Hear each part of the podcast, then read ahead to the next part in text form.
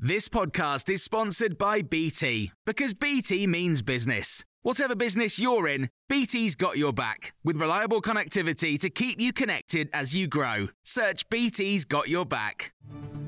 This is the Times afternoon briefing on Friday, the 19th of November. Counter terror police say if the Liverpool bomber's homemade device had exploded differently, it would have caused significant injury or death.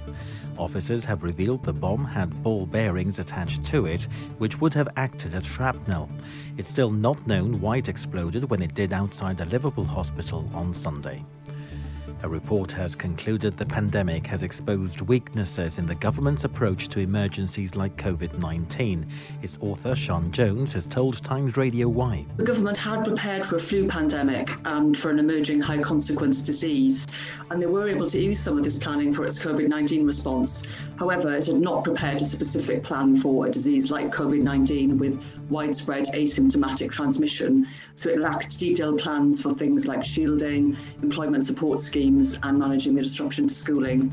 The Transport Secretary's rejected suggestions his rail proposals have broken promises made to the north of England. Just to be clear, because I've seen some of the headlines on this, and there's a lot of misconceptions. First of all, we are going to make sure that journey times between a whole host of uh, northern and midland towns and cities is much faster than before. We're going to include new towns which weren't, or towns which weren't involved in the original uh, proposals, um, and uh, we're going to deliver it all years ahead of schedule. Grant Shapps was speaking to Times Radio after plans for the eastern leg of the HS2 high speed rail line was scrapped and the link from Manchester to Leeds downgraded.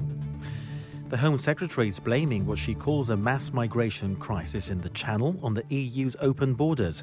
Priti Patel says a Schengen agreement, which scrapped the borders of member states, has left France overwhelmed with migrants trying to reach Britain. But Steve Valdez Symonds, who's the Refugee and Migrant Rights Director at Amnesty International UK, has told Times Radio the UK has shirked its responsibilities for a number of years now. The French have been receiving into their asylum system somewhere around three to four times the number of people as does this country for many years now.